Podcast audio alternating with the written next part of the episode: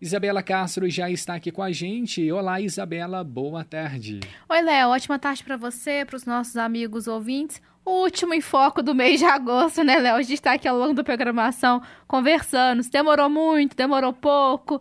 Enfim, teve para algumas pessoas voou, para outras pessoas pareceu uma eternidade, né, Léo? Mas setembro, enfim, começa amanhã. Chega e tomara que com boas novas pra gente. Amém, Léo, se Deus quiser. Bom, e falando em boas novas, a gente tem entrevista especialíssima aqui no nosso programa Em Foco. Gente, ele é indispensável. Para a maioria das pessoas, pelo menos, aquele cafezinho pela manhã é sagrado, seja puro, ao leite, expresso, cappuccino, tudo vale.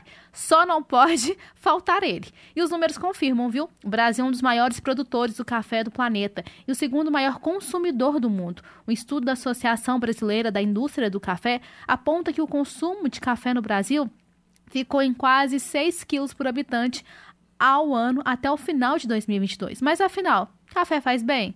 É o que vamos descobrir agora com a nutricionista e a professora do curso de nutrição do Niptan, a Eliane Moreto, que está aqui com a gente ao vivo via telefone. Eliane, tudo bem? Boa tarde. Boa tarde, pessoal, tudo bem? Bom, e olha que dia mais que especial para receber a Eliane uma vez, gente, que hoje, dia 31 de agosto, é o dia do nutricionista. Então, Eliane, já te dei boa tarde, seja muito bem-vinda e, claro, parabéns pelo seu dia. Caso também, né, Léo, outros profissionais da nutrição estejam aqui na sintonia da 92,7, a gente estende esse abraço especial. Com certeza, muito a gente obrigada, estende. gente. Parabéns, Eliane. Grande abraço e sucesso na sua profissão sempre. Obrigada muito especial mesmo, né? o dia do mês, acabando o inverno, ele vai falar do café.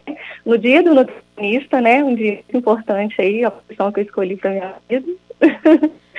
muito obrigada, tá, gente, pela oportunidade. Estou é, muito feliz com vocês. Tá certo, a gente que agradece, viu, pela disponibilidade. Bom, Eliane, para a gente começar, muito se discute sobre os benefícios e malefícios do café. Afinal, café faz bem faz mal ou depende da pessoa que toma? Nossa, falou tudo, né? Depende.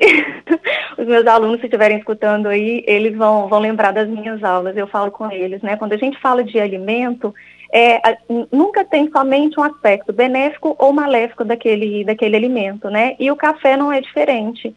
É, a gente sempre tem que olhar em que contexto que a gente está falando desse alimento e para quem que a gente está orientando o consumo desse alimento. O café é a mesma coisa. Então, por exemplo, é, a gente tem que levar em consideração qual a quantidade da, da, que a pessoa consome de café diariamente e também qual que é esse indivíduo que a gente está falando que ele pode ou não pode consumir o café. A gente vai ver tem algumas, né, é, é, é, contraindicações, ou na verdade, uma, é, recomendações, orientações de diminuir o consumo em algumas situações, né? Mas o café, deixa eu falar aqui um pouquinho so, sobre a bebida, né? O café é uma mistura de, de, de vários compostos químicos e muitos desses compostos químicos já têm ali estudo é, é, é, realizado e que mostram efeitos benéficos no nosso corpo. Um dos compostos, né, que é o mais falado, que a gente mais é, é, é, escuta falar bem, falar mal, é a cafeína. Mas o café tem mais de mil compostos químicos. Então, assim, é uma mistura muito complexa. Então, para a gente poder falar, né, somente dos aspectos benéficos ou maléficos da, be da, da, da bebida.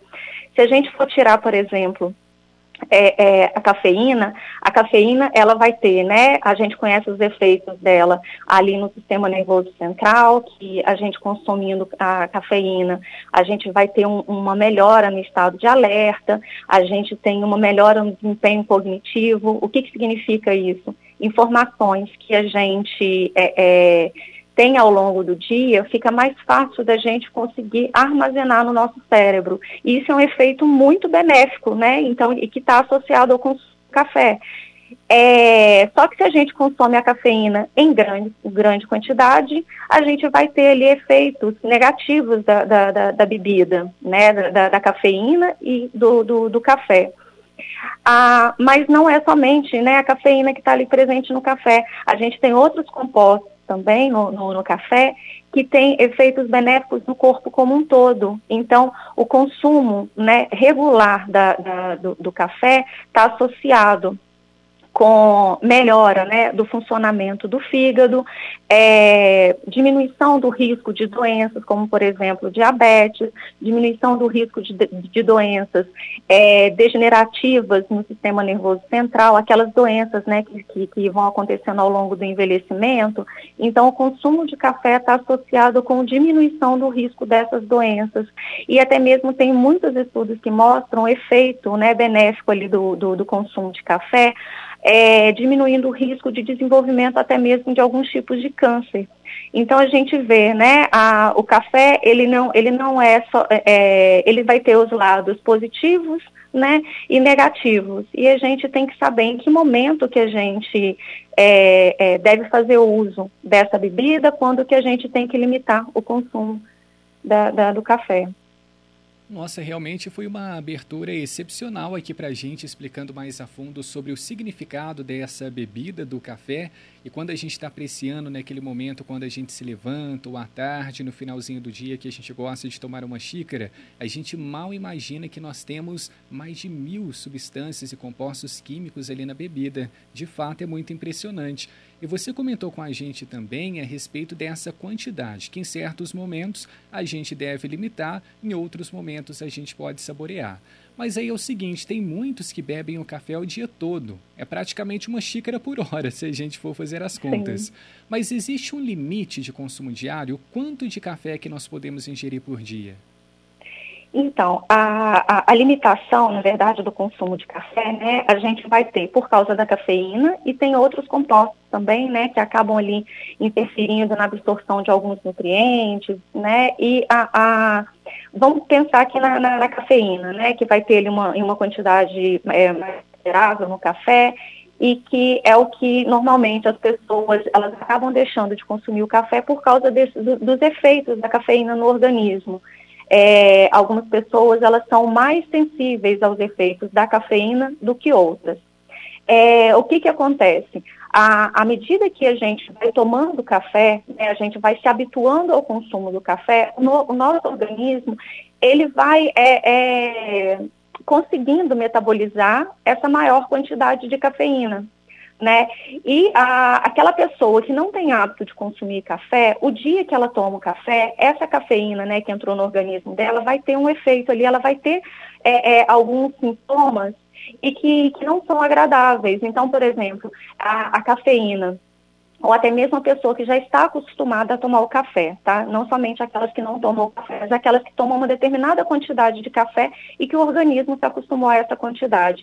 O dia que ela exagerar na quantidade, de, de, café, ela extrapolar aquela quantidade que ela já está acostumada, ela pode sentir é, é, esses desconfortos. Então, ela pode ter uma aceleração do batimento cardíaco, ela pode ter um aumento temporário, temporário né, da pressão arterial, ela pode acabar tendo uma dificuldade para poder dormir, é, sentir né, uma irritabilidade, um nervosismo, é, e algumas pessoas têm até a, a alteração no funcionamento é, gastrointestinal, como por exemplo, algumas pessoas relatam azia, é, algumas pessoas aumentam a frequência né, com que vai no banheiro, acaba, acabam tendo diarreia, é, pode acabar tendo é, desidratação, porque aumenta a frequência com que vai é, no banheiro urinar. Né? Então, assim, a, essa tolerância à, à cafeína né, e aí a quantidade de café, ela varia de pessoa para pessoa. Ah, tem os estudos né, que mostram que uma quantidade ali de aproximadamente 400 ml de café por dia, ele vai ser seguro para a maior parte da, da, das pessoas adultas, tá? Que ele corresponderia mais ou menos 200 miligramas de cafeína ao longo do dia. E aí, que nem eu expliquei, vai variar de pessoa para pessoa, né? Quando a gente fala assim, uma orientação, a gente fala para a população em geral, mas isso varia muito de pessoa para pessoa, ok? Eliane, eu queria que você esclarecesse um mito para a gente. Eu, pelo menos, já ouvi isso, Léo. O café, ele vicia? Porque tem pessoas que dizem que não podem ficar sem café, senão sofrem dor de cabeça. Você contou para a gente sobre esse consumo exacerbado e essa questão de que a pessoa fala assim, olha, eu não posso de maneira nenhuma deixar de ficar sem o meu café. Acontece? Né, com, com, como a gente está tá, tá aqui falando, né, o café ele tem a cafeína, a cafeína ela tem um efeito é, estimulante no sistema nervoso central. A cafeína, a partir do momento que a gente está consumindo, é, o nosso organismo ele vai é, é preparar para poder metabolizar essa substância né? E a, acaba se, à medida que vai aumentando, né, a, a, a, gente vai se adaptando à quantidade de café que a gente consome diariamente, o nosso corpo ele vai se habituando a essa, a essa quantidade de cafeína que está chegando no nosso organismo. Então, há, algumas pessoas realmente relatam que quando retira é, é, abruptamente essa quantidade de cafeína que entra no organismo, elas vão ter realmente esses sintomas Algumas pessoas relatam dor de cabeça, cansaço, irritabilidade fácil, né? Isso tudo por causa dessa retirada rapidamente da cafeína, né? É, é, privou o organismo dessa substância química. E aí algumas pessoas, elas relatam isso mesmo, tá? Isso pode acontecer. Mas nem todas as pessoas vão apresentar isso, né? Que nem eu falei, é muito individual isso, tá? Varia de pessoa para pessoa. Perfeito, inclusive está explicado para o nosso grande amigo Vicentinho, que está aqui na sintonia com a gente, o que, que está acontecendo com ele, né, meu caro? Ele disse: Eu sou um deles, tomava café quase o dia inteiro, mas agora estou limitando um pouco. Mas se eu ficar sem tomar o café, me dá dor de cabeça. E tomando o café, melhora em poucos minutos. Então isso se enquadra nessa sua fala agora, né, Eliane? Exatamente, exatamente. E aí acaba que em algumas situações, né, a gente precisando diminuir, limitar a quantidade de café.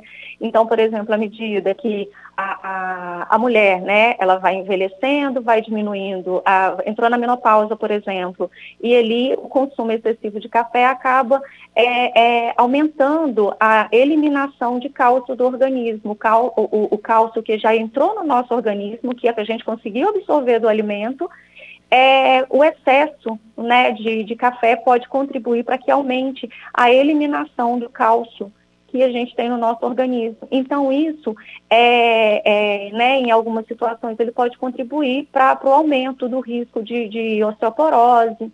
É, então, em algumas situações, a gente acaba precisando mesmo limitar a quantidade de café que a gente vai consumir. E aí, para essas pessoas né, que sentem esse desconforto, a gente vai diminuindo aos poucos, a orientação que vai diminuindo gradativamente, né, para a pessoa ali não sentir de uma hora para outra essa retirada da, completa da, da cafeína. Eliane, você falou com relação às mulheres né, na menopausa, que tem essa questão da perda do cálcio. Tem mais algum grupo que o café acaba sendo contraindicado, até dar uma diminuída na quantidade que bebe todos os dias? Por exemplo, as gestantes. Elas podem tomar café? Então, é, como eu falei, tem algumas situações né, que o consumo de café ele tem que ser é, evitado ou até mesmo diminuído. Né? Um exemplo desse é durante a, a, a gravidez. O consumo de café ele precisa ser monitorado durante a gravidez e não somente do café. A gente fala muito do café por causa da cafeína, mas tem outros alimentos também que têm a cafeína. E o problema do café da gravidez é justamente por causa da cafeína. Então, se a gente pensa, por exemplo, é, a gente fala muito do café, mas tem o, o, a cafeína a gente vai ter também no chá preto, em alguns tipos de chá, né? Nesses refrigerantes é, de Coca-Cola, Pepsi, no chocolate. Então, são alimentos que têm é, cafeína também. E esses alimentos, durante a gestação, eles precisam ter o consumo monitorado, porque não deve é, consumir em grande quantidade a cafeína. Isso acontece porque a, a, o consumo né, excessivo de cafeína durante a gestação, tem estudos que mostram que está associado com aumento de risco da, da gestante ter um aborto, de ter um parto prematuro ou de ter um bebê com baixo peso ao nascer. É, então, por isso que deve ser monitorado esse consumo de cafeína durante a gestação. Então, aí, não vale só para o café, tá, gente? Vale também para esses outros alimentos que tenham cafeína. E aproveitando essa sua explicação, e a criançada? As crianças podem também consumir o café? Geralmente elas não são tão fãs assim de café igualmente os adultos, né? Mas algumas até gostam. Isso, a criança acaba tendo né, um paladar, né? Mais, mais aguçado, e acaba que não são todos os alimentos que vão agradar.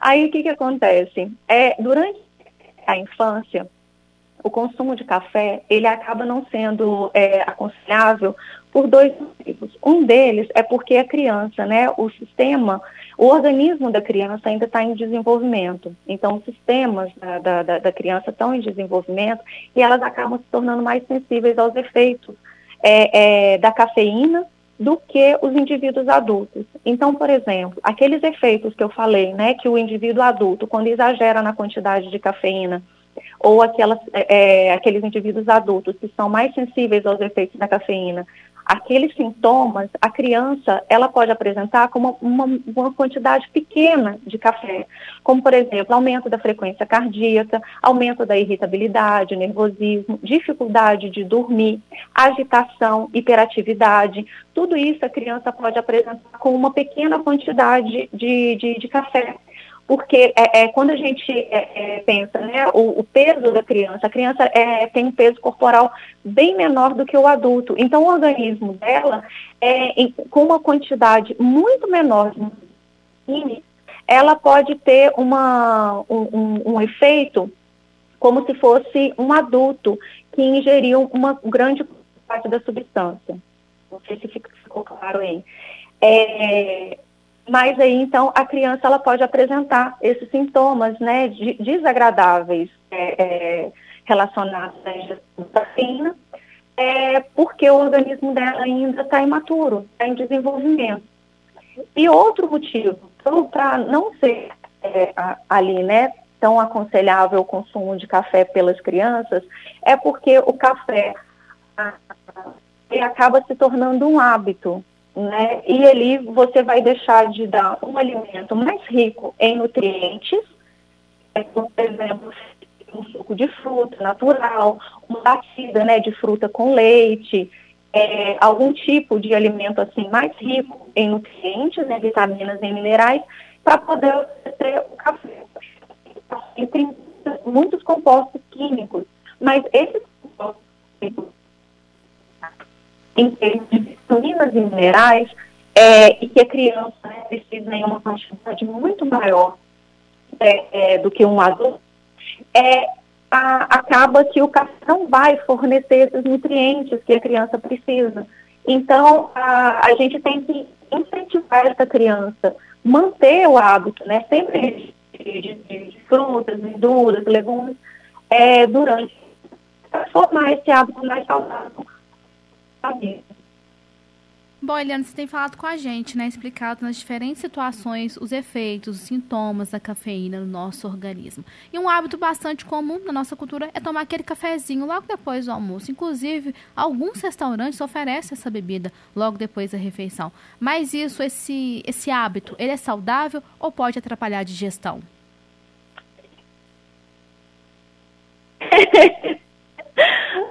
o que, que é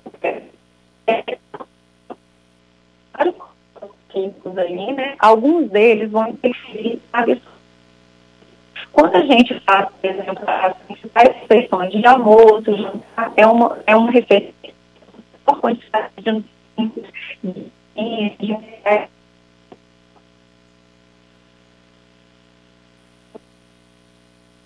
Agora são 3 horas e 53 minutos. Nós estamos com um probleminha aí na conexão com a ligação com a Eliane Moretti, que está aqui participando com a gente do Enfoco, falando sobre esse bate-papo tão interessante a respeito do consumo de café. Isabela Castro está tentando fazer a ponte novamente por ali, mas foi muito bacana ela explicando é sobre essa questão do consumo de café diário, quanto nós devemos ingerir ou podemos por dia e o porquê as crianças não são tão recomendadas para esse hábito, já que é mais interessante que ela absorva outros nutrientes, fazendo uma alimentação mais saudável, talvez com uma batida de frutas, o consumo do leite, já que a gente acaba não dispensando o cafezinho depois. Então, como se torna um hábito, é mais interessante que a criançada aproveite outros alimentos nessa fase do crescimento. Depois que atingir uma certa idade, aí sim já está liberado. Mas de qualquer forma, foi o que nós comentamos, né, que elas não são tão assim fãs do café. Agora, se ele está de volta, 3h54, aqui com a gente, Eliane. Oi, sim, voltei. Agora sim a ligação está boa. Pode ficar à vontade, por favor, para concluir o seu raciocínio aí da última questão. Sim, vocês ah, tinham perguntado sobre o consumo de café após a refeição, não é? Exato. É, aí eu estava falando com vocês o seguinte, a resposta é depende, né? É, é, vai depender de, de, da situação. O que, que acontece? O café é uma mistura de vários compostos químicos, né? E alguns compostos a gente já sabe que vai, vão interferir na absorção de nutrientes é, que estão presentes na refeição.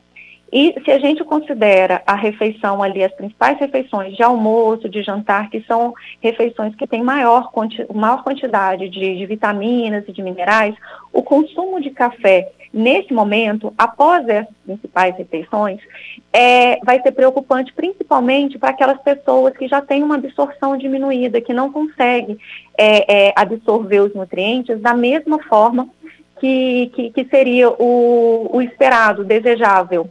Como, por exemplo, é, pessoas idosas, à medida né, que a gente vai envelhecendo, vai diminuindo a capacidade de absorver nutrientes, de digerir e absorver nutrientes. E aí essas pessoas né, é, que já têm uma absorção diminuída, ou a, pessoas que têm algum tipo de patologia, né, algum tipo de doença que vai diminuir a absorção é, de substâncias lá no intestino, para essas pessoas, o consumo de café após as refeições, ele é desaconselhável, tá? É, porque essas pessoas, elas dependem da absorção desses nutrientes da dieta e o café com esses compostos acabam, é, é, esses compostos vão acabar interferindo na absorção desses nutrientes. Se, por exemplo, por outro lado, se for indivíduos adultos, saudáveis, que têm ali uma dieta bem diversificada, com bastante né, é, porções ali de frutas, verduras e legumes ao longo do dia, esse consumo do café, de uma pequena quantidade de café ali após a refeição, ele não, não, não seria um problema, sim mas aí vale destacar que é uma orientação né, que tem que ser individualizada, vai variar de indivíduo para indivíduo, então a gente precisa é, é, pensar no contexto né, de como que é a alimentação dessa pessoa ao longo do dia e quais são as necessidades específicas dessa pessoa que está consumindo esse café depois da refeição. Eliane, e essa ligação do café com a perda de peso? Porque dizem que café pode ajudar a emagrecer. Isso é verdade? Todo mundo quer uma, uma solução aí, né, para perda de peso. o que que acontece? A cafeína, assim como alguns outros, é, é, alguns outros compostos, né, é, é conhecida como termogênico. O que que é isso? São substâncias que a, conseguem aumentar o gasto energético no nosso organismo conseguem aumentar o gasto de energia que o nosso organismo precisa ali ao longo do dia. Esse aumento, né, que a cafeína tem, é, é esse aumento do gasto energético é, em resposta ao consumo de cafeína, ele é temporário e é um aumento bem sutil.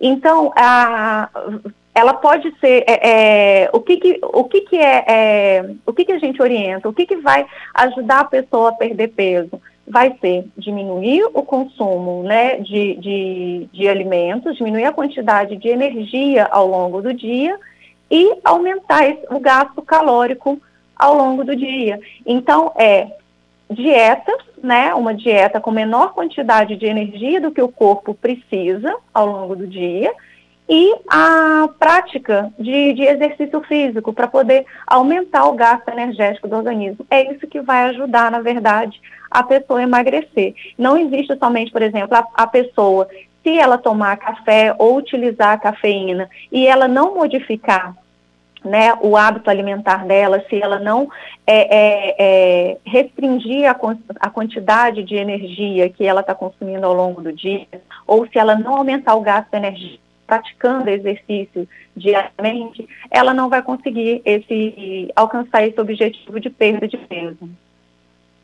Perfeito, agora são 3 horas e 59 minutos. Nós estamos conversando ao vivo com a nutricionista e professora do curso de nutrição do Unipitã, Eliane Moreto. Foi excelente nosso bate-papo, uma viagem pelo mundo do café para a gente aprender um pouco mais sobre os benefícios, os malefícios e cuidados que nós devemos ter ao longo da rotina. Eliane, muito obrigado pela sua atenção e disponibilidade. Sucesso mais uma vez aí na sua trajetória e seja sempre muito bem-vinda. Eu que agradeço a oportunidade de estar aqui. Bom. Música